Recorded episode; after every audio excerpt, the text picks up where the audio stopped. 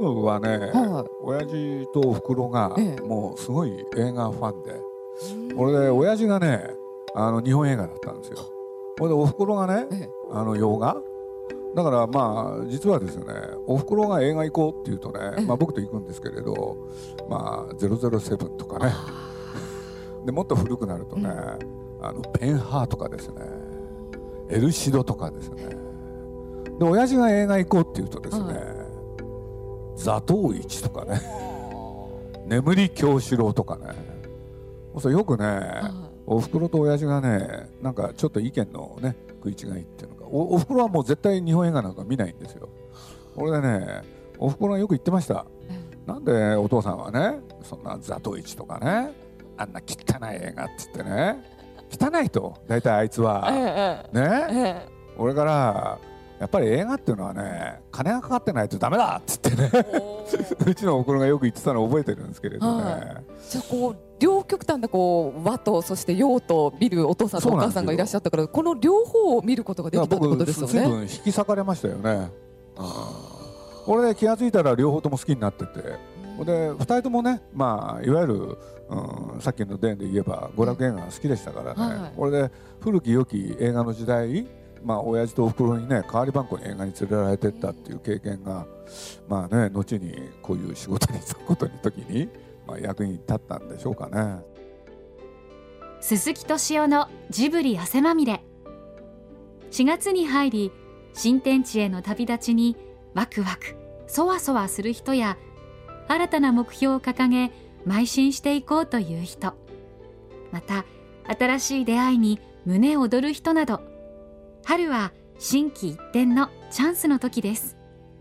そこで今週は長崎で行われた JT フォーラム人の時を思う文化講演会鈴木敏夫トークショー私を変えた出会いの模様をお送りします。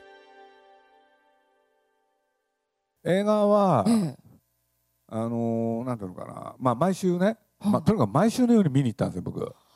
うん、これであの毎週のように見ると同時に、ええ。あのもう小学校の3年生ぐらいから一人で見に行くようになってたんですけどね。俺で見て面白い、うんうん。でそれをじゃあ職業にしたいかって言ったらええ。その気分はなかったですね。あの面白いものだからね楽しみたい？ええ。でも作る側にもに回ったら大変だろうなっていうのはねなんとなく予感があったんですよ。はい。うん、だから作ろうっていう気はなかったですね。じゃあこう東京に出てこられた時も別にその夢として映画というものが何か体にあったわけではなく。だってだって見てた方が面白いじゃないですか。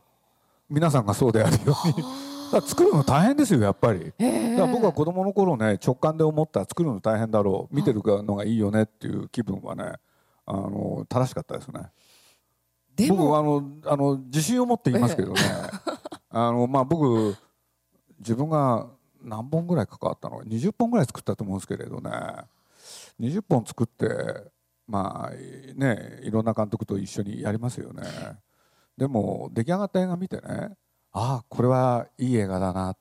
楽しかったって。一度も思ったことがないんですよ。本当ですか？だってそれはそうですよ。あそこはうまくいったとかね。ええ。ここは相変わらずダメだなとかね。は思うのはそういうことばっかりでね。だからまあしばらくすればねそういうことなくなるだろうと思ってなんて言うんだろう。例えば「ナウシカ」はい。もう作ってから30年経つんですよ、うん。30年。俺でそれで言うと僕なんかまだ30代でしょ？ええ。俺でまあね30年経って今のね、あのあ新しくねブルーレイっていうのを作らなきゃいけなくて俺で僕ね実を言うとある時にねさほとんど30年ぶりに映画を見たんですよね。はい。俺で30年経ったからねうん。もういろんなこと忘れて、ええ。ね、もしかしたら楽しめるかもしれない。純粋に。そう、って思ってみたらですね、えもういきなりねあこのシーンやったのあいつだよなって。例えば 宮崎駿とその人がね喧嘩してたなとかね、はい。全部思い出しちゃうんですよ。そうするとねあの純粋に楽しめないんですよね。ええもう本当僕だからねジブリについては一番分かってない人間なんですよ多分。本当に。いやでもそのちょうど今おっしゃっていたその作品からこう実際にジブリに入ってこうしっかりとこうやっていくことになられるんですね。最初はこう徳間書店に入社をされてそれがこうどういうきっかけでもうしっかりこのジブリとして一緒に制作に携わっていこうというふうにつながっていくんでしょう？いやあのそれ簡単なんですよ。ええ。まあ僕はあのまあ出版社でしたからね、はい。アニメーションの雑誌っていうのをやりまして。えでその雑誌で宮崎駿高畑勲と出会うわけですよね。でまあ見てたらあの特に宮崎駿の方なんですけれどね、まあ、あの今でこそ名作としてね皆さんご覧になってると思いますけれど「あのルパン先生カリオストロの城」でこれがですね、はい。好きな方ね今だと多いんですけれどええ。当時映画館で風紀ってねええお客さん全く来なかったんですよ。本当に。あこれでまあ要するにそうなるとね、まあ、え映画映画だけじゃないですけれどあのいくらね周りで面白いいいよって言っても、うん。お客さん来ないと話にならないでしょ。でそれでいうと「カリオストロの城」って工業的に大失敗作なんですよ。で何が起きたかっていうと、ええ。宮崎駿はですね仕事を失うんですよ。これで、まあ、あるアニメーション会社にいたんですけれどね。そこも辞めざるを得なくなって。で本人ねこれからどうやって生きていこうかなって。で悩んでたでしょ。悩んでたんですよ。でその悩んでたのがねあのカリオストロを作り終わったのが38ですから。39から4 40歳2年間ぐらい。もう本当にね仕事なくて。それでね僕雑誌やってたもんですからね、漫画でもやりませんかって言ってあのできたのが「風の谷のナウシカ」うん、で彼もねあのーなんて言うんだろう。生活もしなきゃいけないじゃないですか。ねえ。で漫画描くだけで食っていけるかどうかっていう問題とかね。そういう、あのー深刻な問題があってね。今なら想像できないような状況ですけれども。だってもう自分で映画を作った、しかしその映画はね要するにいわゆるせあの僕らの業界でいうこけちゃったってやつだから。はほんで普通で言うと二度とね映画監督のね機会は与えられないんですよ。だからみ後で聞くと皆さんは宮崎駿はねその時ものすごくね落ち込んでたらしいんですよね。それで僕がねまあなんかね漫画やりませんか？っつって。そしたら彼がね飛びついたんですよね。やってやることないから。これでナウシカの漫画を描こうと。これでね僕ね今こうやって喋りながらちょっと気づいたことがあるんですけれどね、ええ。でそれは何かっていうとねあのやろうって言ってね、はい。そしたら彼がねちょっとナウシカっていうのやりたいんだと「へえ」なんて言ってて。そしたらねある日電話あったんですよ「鈴木さん」って言うから「なんすか?」っつったら「ちょっと来てくんない?」って。ほんでもう会社じゃなくてね自分でね、まあ、ある部屋を借りてそこで漫画の作業やってたんですけれどあの見本ができたからね、はい。ちょっと見てほしいんだと。ええ。でまあね言い出したら聞かない人なんであの昔からね今もそうなんですけどずっとわがままなんですよ。僕はいろんな仕事を抱えてるとかねそういうこと一切ね配慮しない人で。俺しょうがないから言ったじゃないですか、ええ。そしたら見て見てって言うんですよ。で見て見てって言うから何かなと思ったらねあのナウシカのねあ。漫画。あ。あの3種類置いてあったんですよ。3種類。ほんでねまあ漫画をねご覧になってる方はねおお分かりだと思うんですけれどものすごいね緻密な漫画なんですよ。ええでそれがまずね置いてあったんですはい。ね。で一番右の方を見たらねあのスカスカなんですよ。ほとんどねあの絵が書き込んでない。ええ。そしたら宮崎駿が宮さんがねこう言ったんですよ「鈴木さんどれがいいかな」って。どれがいいかって実はその真ん中もあったんですけどね、要するに、あのー一番右のねそのスカスカのやつ、あのーあの松本零士タイプなんだって言ったんですよ。わかりますかね？松本零士さんって、ね、有名な漫画家いますよね。あのー大和を描いたりとかスリーナインを描いたり。素晴らしい方ですね。これでね、まあ、宮崎駿が言ったのはこれね0時さんタイプだったらね1日に20枚から30枚かけるって言うんですよ。ほんで僕はね「おおなるほど」っつってね。はい「うんうん」っつって。ほんで一番左見たらねすんごい緻密に書いてあるんですよ。で皆さんこっちだったらどうなんですかって言ったら1日1枚かけるかどうか分かんないって言い出したんですよ。で真ん中見たらね、ええ。その中間の絵があるんですえよ。えで多分考えたんですね。は生活のためにはねこの一番右で行かなきゃいけないって。い ええ それがね気がついたことなんですけどね。どん。どんどんどんとええ。でもねそんなに僕もねあんまりお金払える払える立場になかったんであのね彼の生活って言ったって少しぐらい蓄えあるだろうとかいろいろ思ってたんですけれど今考えると本当に大変だったんですよね。これでね鈴木さんどれか選んでよって言うからね。で選んでよって言われた時に、まあ、人間ってのは面白いですよね、うん。あの皆さんがそんな生活でね苦しんでるとかね映画失敗してこれからどうしていこうか悩んでる、ええ。なんてことは僕にとってはね関係ないことなんですよ。は知ったこっちゃない、いええ。だから僕は簡単にね、うん。皆さんやっぱりこのねいろんな漫画あるけれどもうこの一番左に置いてあるこの緻密な絵うん。これは誰もやったことがない。やっぱりこれでしょうって言ったらね、え今考えるとじゃあそうしましょうじゃなかったんですよ。非常に苦しそうな顔でね。ええ。やっぱりこれかと、まあ、見ちゃったんだからねはいこれですよね。俺でなんか皆さんがためらってんですよね。一日一枚書けないかもしれないはい。まあ僕関係ないですよね。知ったことじゃないもん。でもこうそれは徳間書店の編集長時代に行かれてるわけですよね。ということはちゃんとこう生産性あってこう書いていただかなくちゃいけないわけですよね。いやあのねアニメーション雑誌でしょ、はい。だから漫画を連載するっていうのはね、ええ彼のために考えたんですよ僕、はだから別に漫画はねなくったってよかったんですよ。だから彼にページを提供するんだから、い。ええ。どうせやるんだったらちゃんとしたものやってもらったらいい、うん、その程度に考えたんですよね。はこれで後にね彼が非常に苦しむことになるんですけれどでも今振り返るとあれを選んどいてよかったですねいあんまり簡単にやってたらねやっぱり名作にならなかったんですよ。でそうこうするうちねはい。そうこうするうちねまあ世の中っていうのはそういう時代だったんですけれど要するに徳間書店の社長で徳間航海っていう人がいましてね俺でまあその人がねまあなんかねもう英語もできない人なんですよこの人。英語はできないくせにね横文字が好きだったんですよ。あのちょっと話横文字にそれるんですけれどね あの後に、まあ、ええ。僕らディズニーっていうところとね、はい。アメリカのディズニーっていうところとねあの一緒に仕事をやることになるじゃないですか。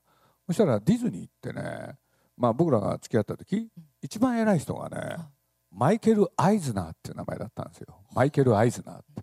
でこの人が一番偉い人ではい。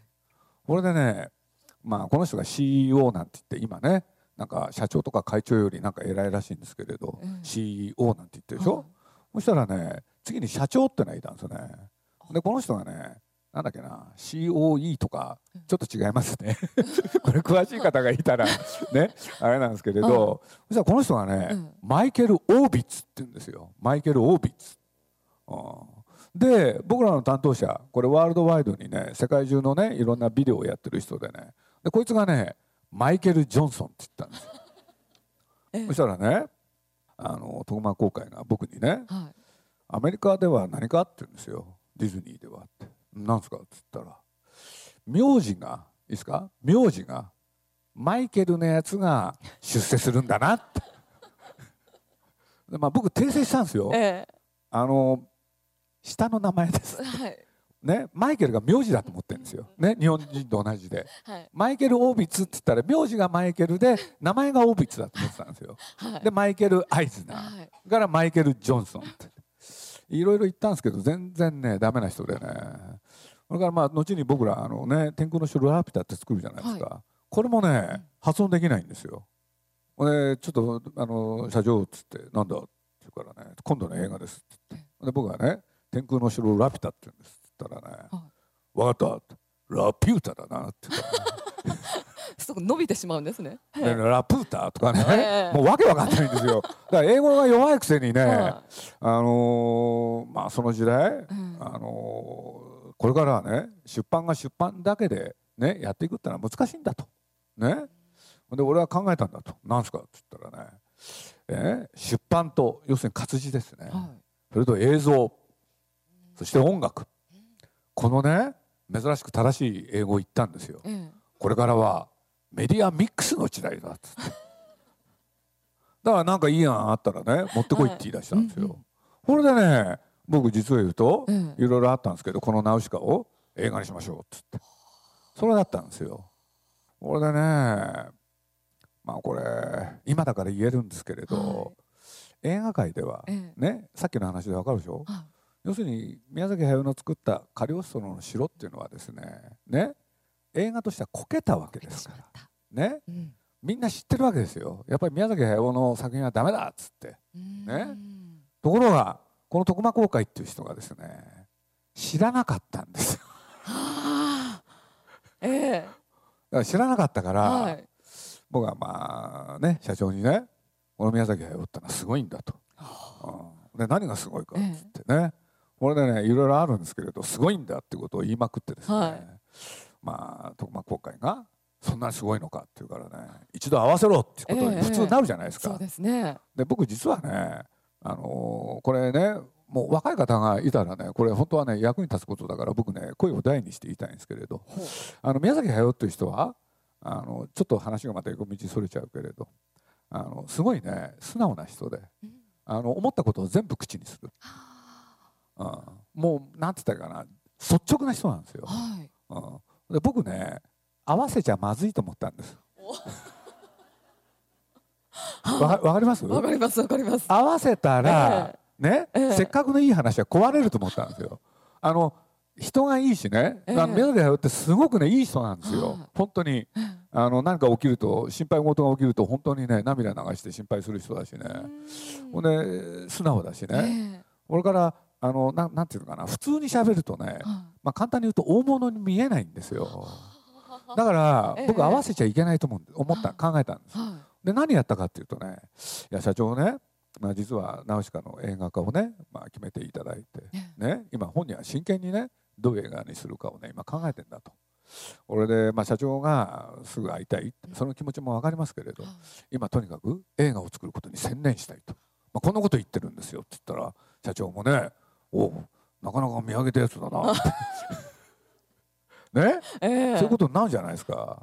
いやもうこう宮崎監督をプロデュースすることもなさってるってことですよね。っていうのかえね、えいかにね宮崎駿がすごいかってことをね、はい僕はねいろいろ言ったんですよ。これでね社長に会うためにねええまあちょっと細かいやつは忘れましたけどね今宮さんがこんなことを言っていますって、こんなことを言ってますって、ね、言い続けるんですよ。ええこれで実際には合わせないんですよ。そうするとね何が起こるか分かります？ね？あいつがね宮崎駿がこんなことを言っているっていうのが出てくると立派なことばっかり言うでしょ？ええだんだん妄想が膨らんでいくんですね。ああそうでしょうそうね。そうするとええね、ますます徳間公会の方もね、ちょっと会いたいなってことになるじゃないですか。うんうんで僕はね、ちょっと待ってください。今ね、映画に専念しておりますからって。でまあ考えてたんですよ僕。えね、合わせるのはね、映画が出来上がった後、えうん。うん。で映画が出来上がって評判よく、ええしかもお客さん来た後、そうすればね、ね、社長の方だってどんな人に会ってもね喜ぶと思ってたんですよ。そうですね。これでもうとにかく一切合わせないでね、まあ、おかげさまでまあねあのお客さんもいっぱい来て、はい。で映画も評価されて。うん。それで初めて会うんですけれどね、うん。まあ、この会った時にね、まあ、徳間公会の方もねええ。あのトシちゃんっていうからね「なんすか?」って言ったらあの、まあ、一緒に食事をしたんですけれどね。あいつはなかなかのやつだなって。言って、うん、俺でねあいつが直しか作ったんだなって言ったら「そうです」って。あいつな大物だなって言い出したんですよ。もうそうなんで大物だって言われたかっていうとね、ええ。あいつは思ったこと全部口にすると。ね。はい。ああ素直だなあいつはって、やっぱりね大物になるやつは素直だなって言い出したんですよ。まあ僕の作戦が成功したってやつ本当ですねなんです作戦勝ちといった。高畑さんというのが、ええ。当年とって79歳。何しろあのかぐや姫っていうのはですねはい。完成した時は78ですからね。ね。僕は当然ね、ええ。作ってる途中で死ぬと思ってたんですよね やっぱりすごいですね、え死なないんですよ、はいもちろんです。うん。でまあ風立ちぬの方の宮崎はねあれはまあ73かな、ええ。今74になりましたけれどね。でまあそういうことで2人ともね、ええ。お年を召してきて。ええ。俺でまあ2人がまあ一言で言うとね、まあ、こんなことを本人たちに言ったら怒怒っちゃうでしょうけれどね。まあ映画監督ってのはそういうもんですよ。わがまま。もうどうしようもない。うん。もう本当にね人間としては最低ですいねやいやいや。でもその方たちをこううまく取りまとめてこう映画をたくさん。いやいやだからそれはねはい。僕は人間として立派だからですよいやいや自分で言っちゃいました。いやあれねあのねわがままで、ええそういう人たちでしょ、はい。その2人と付き合ってるとね立派になっていくんですよ、それは自分でね分かりましたねわかりましたか？だんだんあ俺って立派になってるなまあそんな2人でしょ、はい。そしたらまあ僕のアシスタントで白木さんっていうのがいて、うんうん俺でね僕のいないところでね宮崎駿に行ってくれたらしいんですよ。まあね宮崎さんもそうだけれど高橋さんも好き放題言ってると。うん。そういうことで言うとね鈴木さんは大変じゃないかと。そりゃそうでしょ？俺でね何しろお兄ちゃん2人がうんそんなことばっかり言って末っ子のね鈴木さんが本当にね苦労されてると。で宮崎駿に行ったらですね宮崎駿ってのはやっぱりすごいですね。作家なんですよ。そういう時にね考えることがね普通の人と違う。で何が違うかというとこれは僕後で聞くんですけれど白木さん。それは違う。鈴木さんは末っ子の弟なんかじゃない。僕ら二人のお父さんなんだ。お父さんになってしまいましたか。もういい加減にしてほしいですよねもうやっぱりあの自由さがまあね支えてんでしょうね。本当ですね。まあ僕は苦労ばかりですよね。うん。ここで皆様から本さんのご質問をいただいておりますのでちょっとスピーディーにいくつかお答えいただきましょう、62歳男性無職の方からいただきました。仕事の中で意見の違う人々をどうやってまとめるんですか？仕事の最後の形のためには異なる意見は排除しますか？しません。しません。でええ。長くね話し合うんですよ。で自分からは自分は喋らない。これで自分が思ってることを誰かが言うのを待つんです。ほうこれはちょっと。で行った時にね、ええ。出るじゃないですか、はい。大体喋ってるとね、ええ。2時間ぐらいすれば大体出てくるんですよ、そしたらねそういう時に何するかって言ったらそれって言うんですよ。それでもうパシッと決まる。先に言っちゃダメ。うーん。はい、じゃあ続いてまいりましょう。46歳男性サラリーマンの方からいただきました。え宮崎高畑両監督と長く付き合われる中で殴ってやりたいと思ったことはありますか？また抱きしめてあげたいと思ったことはありますか？それはどんな時だったでしょうか？2つともないですよね。殴ってやりたいと思わないですよ。ほうほう殺したいと思った。ええこの上を行きました。それはどんな時でしたか？ちなみに。いやだってもうわがままだらけでしょ？しょうがないじゃないですか。抱きしめたいなんてかけらも思わないですよ。かけらも。はい。はい、わかりました。じゃあ続いて63歳男性会社員の方からいただきました。鈴木さんご本人がこれから行っていきたいこと、目標は？僕ねずーっと2人のために生きてきたんですようん。で自分のために生きたいなってで実を言うと宮崎駿が引退の時そう思ったんですよところがねどうも引退しないんですよねもうだから今困ってます困ってますということですが、きっとこれからいろんなものを私たちに届けてくださるかと思いますので、みんなでこう見ていきたいと思います。では最後に今日お集まりいただいた皆様にメッセージをいただいてお別れしたい。はい、よろしくお願いいたします。長崎は今日も雨だったいやあのね本当にあのあのお見かけしたところ僕と同年齢の方多いと思いますけれどあの好きなことをやったらいいですよね本当にそう思いますこれ僕が一番できないことなんで皆さんへはいはい、ありがとうございました。スタジオジブリ代表取締役プロデューサー鈴木敏夫さんでした。ありがとうございました。どうぞ大きな拍手でお送りください。ありがとうございます。ご苦労様でありがとうございました。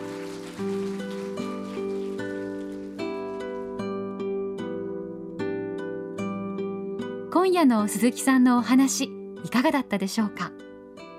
改めて運命的な出会いとはその人の生き方を変えてゆくということを感じました。さて来週は思い出のマーニーブルーレイ &DVD 発売記念。米林博正 VS 高橋大輔トークショーをお送りします。お楽しみに。